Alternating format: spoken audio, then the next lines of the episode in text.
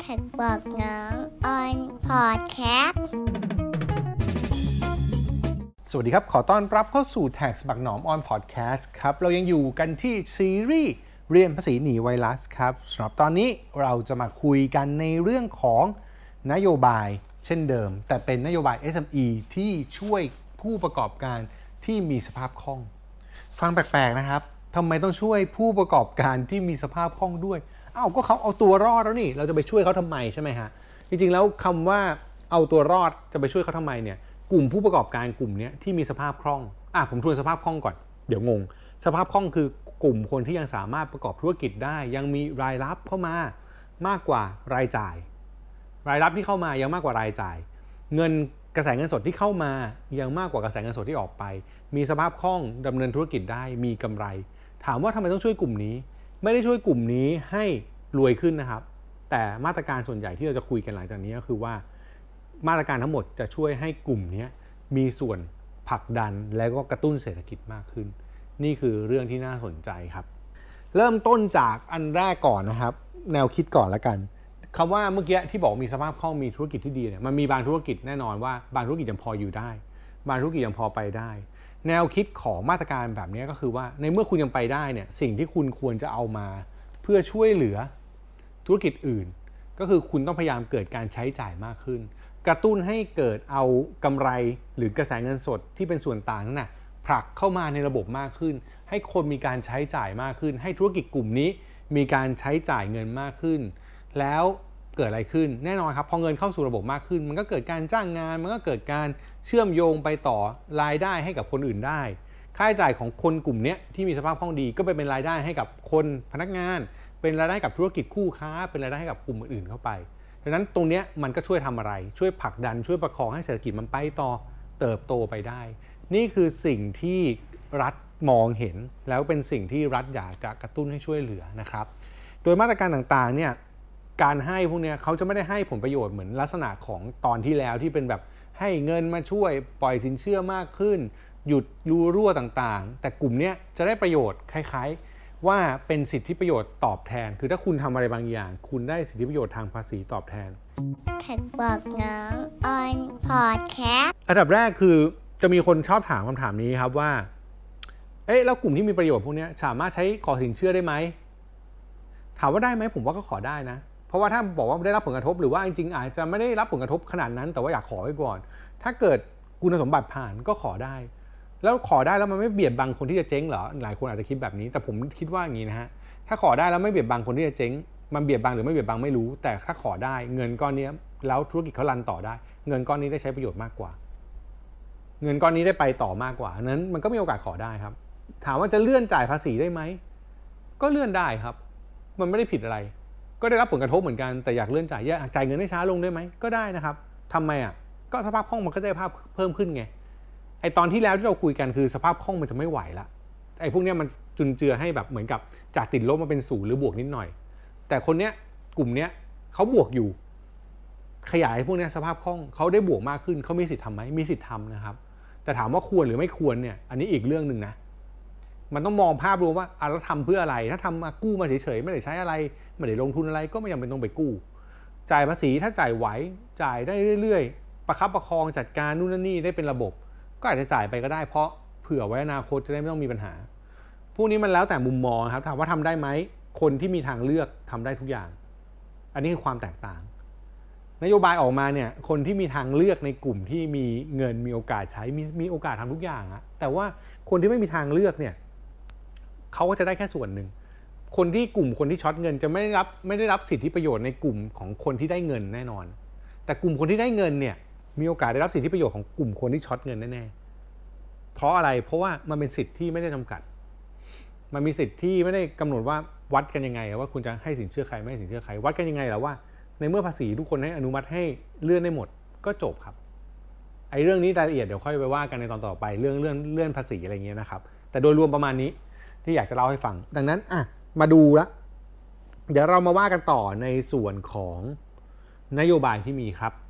แท็กบอกน้องออนพอดแคสต์ทีนี้ในฝั่งของนโยบายที่มีนะครับ มันก็จะมีหลาย ๆ เรื่องนะครับ เรื่องภาษีอย่างที่บอกไปขออนุญาตยกไปตอนอื่น มันจะมีทั้งเรื่องของภาษีหักหน้าที่จ่ายที่ลดอัตราลง มีเรื่องของการเลื่อนยื่นแบบแสดงรายการ อันนี้ผมขอยกไปพูดในแต่ละตอนแยกจากกันเลย เพื่อที่จะได้เข้าใจมากขึ้นละกันนะครับ แต่ว่า เอานโยบายรวมๆก่อน ที่มันเป็นประโยชน์สำหรับกลุ่มที่มีสภาพคล่องไอ้กลุ่มที่มีสภาพคล่องเนี่ยสิ่งที่จะได้กระตุ้นเมื่อกี้เราบอกแล้ว เราอยากกระตุ้นให้เกิดการใช้จ่ายใช่ไหมครับ เมื่อกระตุ้นเนี่ยอยากให้มีการใช้จ่าย สิ่งที่เขาจะได้กลับมาหลังจากการใช้จ่ายแล้วเนี่ยโดยปกติทั่วไปหลักการนะครับของมาตรการส่วนใหญ่เลย ไม่ว่าจะเป็นวิกฤตหรือไม่วิกฤตสิ่งที่จะให้เนี่ยจะเป็นสิทธิประโยชน์ด้านภาษี และมักจะเป็นสิทธิประโยชน์ด้านภาษีเงินได้ครับ สิทธิประโยชน์ด้านภาษีเงินได้คืออะไรนะครับ เช่น ใช้คำว่ารายจ่ายเพิ่มขึ้น 1.5 เท่า รายจ่ายเพิ่มขึ้น 2 เท่า รายจ่ายเพิ่มขึ้น 3 เท่าอะไรแบบนี้คำพูดจะเป็นแบบนี้ รายจ่ายเพิ่มขึ้น รายจ่ายเพิ่มขึ้น รายจ่ายเพิ่มขึ้น หลายคนก็สงสัยอ้าวแล้วมันรายจ่ายเพิ่มขึ้นได้ยังไงวะ ในเมื่อก็จ่ายไปเท่าเดิมอะ จ่ายไป 100 ก็เงินออกไป 100คำว่าเพิ่มขึ้นในในฝั่งภาษีเนี่ยคือใช้เป็นค่าใช้จ่ายทางภาษีได้เพิ่มขึ้นครับ ความหมายคือจ่ายไป 100 เงินมันออกไปแค่ร้อยหนึ่งใช่ไหมครับ แต่เมื่อคำนวณภาษีเนี่ยเอามาเป็นค่าใช้จ่ายได้เท่ากับ 150 บาท แบบนี้ อันนี้คือเรียกว่าเท่าครึ่ง จ่ายไปร้อยหนึ่งเอามาเป็นค่าใช้จ่ายทำภาษีได้ 150 อันนี้คือรายจ่ายเพิ่มขึ้น 1.5 เท่า รายจ่ายเพิ่มขึ้น 2 เท่า จ่ายไปร้อยหนึ่งได้สิทธิที่ประโยชน์เนี่ยเอามาเป็นค่าใช้จ่ายทำภาษีได้ 200 อันนี้คือ 2 เท่า มากสุดที่เคยเจอคือ 3 เท่า ก็คือจ่ายร้อยหนึ่งแต่ได้สิทธิประโยชน์ทำภาษี 3 เท่า ได้ประโยชน์แบบนี้ทำไงครับ ได้ประโยชน์อย่าลืมนะครับ หลักการคือได้ประโยชน์เป็นรายจ่ายเพิ่มขึ้น การเป็นรายจ่ายเพิ่มขึ้นทำให้เสียภาษีเงินได้นิติบุคคลน้อยลง เอาหลักการตรงนี้ก่อน หลายคนฟังอาจจะแบบเฮ้ยได้รายจ่ายเพิ่มได้รายจ่ายเพิ่มโอเคไหมยังไม่จบอะต้องคิดในกรอบนี้ก่อนว่า ถ้าได้รายจ่ายเพิ่มเข้ามา แปลว่ามีโอกาสที่จะเสียภาษีเงินได้นิติบุคคลน้อยลง เพราะว่าภาษีเงินได้นิติบุคคลเนี่ยมันคำนวณจากตัว รายได้หักค่าใช้จ่าย โดยคิดตามวิธีการทำภาษีนะครับ รายได้ทางภาษีหักค่าใช้จ่ายทางภาษี ออกมาเป็นกำไรทางภาษี ไอ้กำไรทางภาษีก้อนเนี้ยจะเอามาคิดภาษีโดยคูณด้วยอัตราภาษี ซึ่งก็อาจจะเป็น 20%หรือเป็น SME ก็ต่ำกว่านั้นอะไรแบบเนี้ยนี่คือสิ่งที่ได้ ดังนั้นเมื่อกี้บอกว่ารายจ่ายเพิ่มขึ้น ก็แปลว่ากำไรทางภาษีมันจะน้อยลง เมื่อกำไรทางภาษีน้อยลง ก็จะเสียภาษีน้อยลง ตรงเนี้ยหลายคนน่าจะตั้งคำถามต่ออ้าวแล้วถ้าขาดทุนล่ะครับ ขาดทุนก็ไม่ได้ประโยชน์อะไรครับ เห็นไหมฮะรายจ่ายกลุ่มเนี้ยไม่มีประโยชน์สำหรับธุรกิจที่ขาดทุนนะครับ ทันทีที่ธุรกิจขาดทุน ต่อให้คุณได้รายจ่ายเพิ่มขึ้นอีกเท่าครึ่งรายจ่ายเพิ่มขึ้นอีกสองเท่าอีกสามเท่า ภาษีคุณก็ไม่ได้ลดลง เพราะว่ารายจ่ายมันมากกว่ารายรับ มันเป็นขาดทุนอยู่แล้ว ดังนั้นคุณไม่ต้องเสียภาษี อันนี้เราพูดในกลุ่มของภาษีเงินได้เนาะขาดทุนทางภาษี ขาดทุน ตัวนี้จะไม่ถูกคำนวณภาษีอยู่แล้ว เพราะว่าภาษีมันคิดจากกำไรที่ต้องเสียกำไรทางภาษีถึงจะต้องเสียภาษี ขาดทุนทางภาษีไม่มีวันเสียภาษีอยู่แล้วดังนั้นถ้าต่อให้ขาดทุนมากแค่ไหนเอามาใช้ไม่มีประโยชน์ เห็นไหมครับว่ามันเจาะมาที่กลุ่มของคนที่มีกำไรและมีสภาพคล่อง ถึงจะใช้ประโยชน์ส่วนนี้ได้ ซึ่งในนโยบายภาษีก็จะมีรายการดังต่อไปนี้ครับแท็กบอกน้องออนพอดแคสต์สำหรับมาตรการทางภาษีนะครับ ที่เป็นตัวช่วยเยียวยาโควิด -19 เนี่ยอันนี้ออกมาเป็นตั้งแต่ระยะที่1ตั้งแต่ 10 มีนาคม ออกมาเป็นอันดับแรกหักเพิ่มภาษีดอกเบี้ยจ่ายจาก 1 เท่าเป็น 1.5 เท่า ก็คือถ้ามีการกู้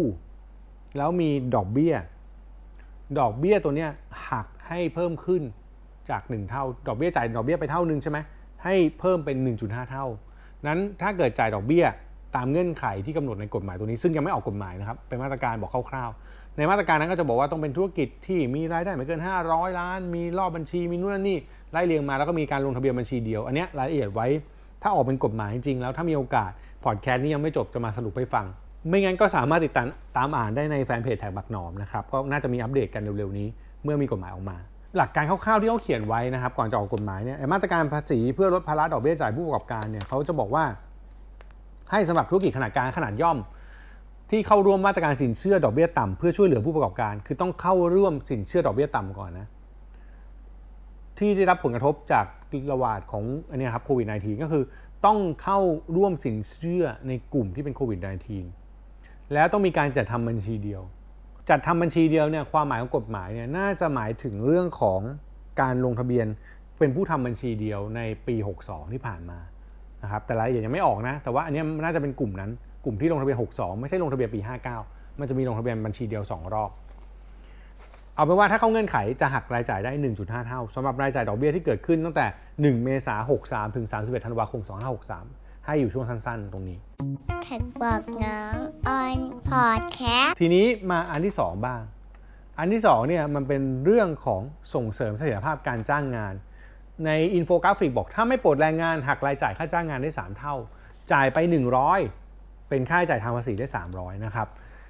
ถ้าชื่อเต็มของมาตรการนี้เขาชื่อว่ามาตรการส่งเสริมเสถียรภาพการจ้างงานในสถานการณ์ระบาดของโรคติดเชื้อไวรัสโควิด -19 เขาให้ผู้ประกอบการ SME เนี่ยสามารถหักรายจ่ายได้ 3 เท่า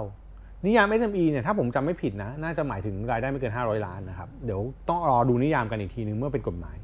แต่ห้หักรายจ่ายได้ 3 เท่าสำหรับรายจ่ายที่จ่ายไปเป็นค่าจ้างของเดือนเมษาถึงกรกฎาคม 63 เมษาพฤษภาคมมิถุนากรกฎาคม4เดือน ให้กับลูกจ้างที่เป็นผู้ประกันตนตามกฎหมายประกันสังคมนะครับ ก็คือต้องประกันตนตามกฎหมายประกันสังคมด้วยแปลว่าลูกจ้างต้องอยู่ในระบบประกันสังคม และค่าจ้างเนี่ยไม่เกิน 15,000 บาทต่อคนต่อเดือนสำหรับกลุ่มนี้เลยนะโดยเฉพาะเห็นไหมฮะอันนี้ให้สิทธิ์โดยเฉพาะต่อคนต่อเดือน และต้องคงการจ้างงานไว้ในช่วงดังกล่าวไม่น้อยกว่า จำนวนลูกจ้างที่เป็นผู้ประกันตนณวันสุดท้ายของเดือนธันวา62คืออ่าโอเค พูดแบบรวมๆ concept คร่าวๆ ตามมาตรการก็คือณธันวา62มีลูกจ้างที่อยู่ในระบบประกันสังคมเท่าไหร่ไอ้กลุ่มที่ได้รับรายได้ไม่เกิน 15,000ต่อเดือนเนี่ยณวันเดือนเมษากันเมษาพฤษภามิถุนากรกฎาเนี่ยต้องมีลูกจ้างไม่ต่ำกว่าเดือนธันวา แล้วก็เป็นกลุ่มเนี้ยด้วยถึงจะรับสิทธิ์นะครับ โดยให้รายจ่ายได้ 3 เท่า เห็นไหมครับว่ามาตรการนี้มาช่วยอะไร คนมีเงิน กู้ เห็นไหมครับว่าทั้ง 2 มาตรการนี้มาช่วยอะไร มาช่วย 1 คนมีเงิน ไปกู้เงินเพิ่มสภาพคล่องเอากู้ไปทำอะไรไปลงทุนไปทำอะไรเพิ่ม ดอกเบี้ยเป็นรายจ่ายได้ อันที่ 2 คนมีเงินธุรกิจอยู่รอด ไม่ลดจำนวนคนงาน ไม่ตัดไม่ตัดคอสคนงานออกประคับประคองคอสคนงานไป ยังมีกำไรอยู่ตรงนี้มีประโยชน์ในการที่จะจ้างต่อแล้วได้รับรายจ่ายเพิ่มขึ้นจาก 1 เท่าธรรมดากลายเป็น 3 เท่า เอาไปลดภาษีได้ นี่คือสิ่งที่เขาให้เราเขาเลยนะฮะนี่คือสิ่งที่รัฐบาลให้เราแล้วกันเขาให้เราดูดูเป็นพักคุณกันอีก นี่คือมาตรการที่ช่วยเหลือกันนะครับของของฝั่งรัฐบาลที่ออกมาให้ในกลุ่มที่มีเงินอยากกระตุ้นให้ใช้ มาตรการนี้ออกมาอย่างที่บอกเป็นมาตรการระยะที่ 1 10 มีนาคม 2563 แต่ว่าถ้าเรามาดูมาตรการระยะที่2นะครับผมนั่งไล่ดูมาตรการระยะที่ 2 อยู่เนี่ย ปรากฏว่ามาตรการระยะที่2เนี่ยไม่ได้ให้เรื่องของพวกนี้อีกเลย เข้าใจว่ามาตรการแรกตอนแรกออกมาเนี่ยเพื่อกระตุ้นให้คนแบบเหมือนกับประคับประคองให้อยู่รอดเนาะแต่พอมามาตรการที่2เนี่ยส่วนใหญ่จะเป็นเรื่องของการยืดการเสียภาษี ยืดนู่นยืดนี่แล้วก็เพิ่มสภาพคล่องเป็นหลัก ให้ช่วยเหลือกลุ่มในทั่วที่เป็นขอคืนเงิน เราไม่ทิ้งกันอะไรแบบนี้นะครับ เป็นกลุ่มบุคคลเป็นหลักแล้วเพราะว่าน่าจะกระทบหนัก แต่ในฝั่งของนิติบุคคลไม่มีแบบนี้ออกมาแล้ว แล้วถ้าเกิดมาดูมาตรการระยะที่ 3 ที่มันเป็นเรื่องของระบบเงินกู้เป็นอะไรพวกนี้เพิ่ม ก็จะไม่ได้พูดถึงเรื่องนี้แล้ว นั้นแปลว่าอะไร แปลว่าจริงๆแล้วถ้ามองมาตรการจะเห็นว่าอันนี้ส่วนตัวนะครับ อันขออนุญาตเป็นความเป็นส่วนตัว จะเห็นว่ามาตรการแบบนี้จริง ๆ มันอาจจะจูงใจไม่ได้ในช่วงนี้ ถามว่าออกมามีจูงใจได้ไหมผมว่าก็ได้บางส่วน แต่ว่าไม่ได้จูงใจคนทั้งหมดได้ในช่วงนี้ เพราะว่าส่วนใหญ่วันนี้มันกลับไปที่จุดเดิมของผู้ประกอบการของธุรกิจนั่นคือการรักษากระแสเงินสด มันน้อยมากนะครับที่เราจะมั่นใจได้ว่าเรามีกระแสเงินสดเพียงพอ ธุรกิจส่วนใหญ่เนี่ยอาจจะไม่มีความมั่นใจด้วยเพราะว่าอะไร เพราะว่าไม่รู้หรอกว่าไวรัสที่เกิดขึ้นเนี่ยมันเป็นการชั่วคราวก็จริงนะ แต่ไม่รู้ว่ามันนานแค่ไหน รักษาเงินไว้ดีกว่า คอสที่เป็นคนเนี่ยถามว่าถ้าปลดได้ในในมุมมองผู้ประกอบการเนาะ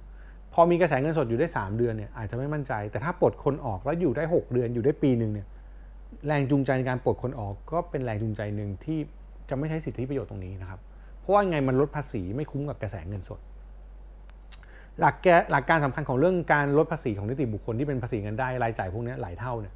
มันกลับไปที่คำพูดเดิมก็คือ ถ้าขาดทุนก็ลดไม่ได้สองคือถ้ากิจการไม่รอด ไม่คิดถึงเรื่องภาษีครับ คิดก่อนว่าทำไงให้รอด นั่นหลักสำคัญของกิจการที่รอดคือต้องมีกระแสเงินสด ดังนั้นจะเห็นว่าโดยรวมแล้วมาตรการแบบเนี้ยอาจจะไม่เหมาะกับการจูงใจในช่วงระยะเวลาแบบนี้ แต่ทั้งหมดทั้งมวลนี้เป็นความคิดเห็นส่วนตัวนะครับแท็กบอกน้องออนพอดแคสต์มาสรุปกันในช่วงสุดท้ายครับสำหรับ ช่วงสุดท้ายเนี่ยเราจะรู้ว่ามาตรการสำหรับเพิ่มสภาพคล่องเนี่ยหลักการสำคัญคือ กลุ่มคนที่มีสภาพคล่องมีโอกาสมากกว่า มีโอกาสในการใช้มาตรการของคนที่สภาพคล่องน้อยด้วย มีโอกาสใช้สิทธิประโยชน์ต่างๆ ที่ได้รับจากการยืดให้สภาพคล่องมากขึ้นด้วย เช่น ยืดระยะเวลาการจ่ายภาษีทั้งหลาย มีโอกาสในการได้รับสิทธิประโยชน์ทางภาษีในเรื่องของการเพิ่มรายจ่าย แล้วลดภาษีเงินได้ในอนาคตได้ด้วย แล้วก็นอกจากนั้นครับ โดยรวมแล้วก็คือกลุ่มนี้เป็นกลุ่มเป้าหมายที่จะช่วยผลักดันให้เศรษฐกิจไปได้ มันเลยได้สิทธิประโยชน์มากมากกว่ากลุ่มอื่นๆ แต่ทั้งหมดทั้งมวลท้ายที่สุดครับ ถ้าคุณเป็นเจ้าของธุรกิจที่มีสภาพคล่องดี หรือถ้าคุณอยู่ในกลุ่มธุรกิจที่มีสภาพคล่องดี สิ่งที่คุณต้องตั้งคำถามจริง ๆสำหรับมุมมองของผม ผมคิดว่านั่นคือ สภาพคล่องที่ดีของคุณนั้นจะอยู่กับคุณนานแค่ไหน สภาพคล่องที่ดีของคุณนั้นจะเป็นแบบนี้ ไปจนพ้นวิกฤตได้หรือเปล่า ตรงนี้เป็นเรื่องที่ประเมินยาก เพราะเราไม่รู้ว่าวิกฤตจะอยู่กับเรานานแค่ไหน ถ้าจะเลือกใช้อะไรก็ตาม กลับไปที่คำพูดเดิมครับ นั่นคือเรายังมีสภาพคล่องที่ดีจริง ๆ หรือเปล่า และการที่มีสภาพคล่องที่ดีได้นั้น อยู่ที่การมีข้อมูลที่ดีในการตัดสินใจครับสำหรับคนที่ชอบฟังพอดแคสต์นะครับ ก็สามารถฟังได้ทุกช่องทางพอดแคสต์ที่คุณใช้อยู่ครับ search คำว่า TaxBugnoms ได้เลยฮะก็จะเจอทุกพอดแคสต์นั่นแหละครับที่คุณใช้อยู่แน่นอนครับ เป็นกำลังใจให้ง่ายครับ กดไลค์กดแชร์ Subscribe Channel TaxBugnoms นี้ไว้นะครับ แล้วพบกันใหม่ตอนต่อไป วันนี้ลาไปก่อน สวัสดีครับแท็กบักน้อมออนพอดแคส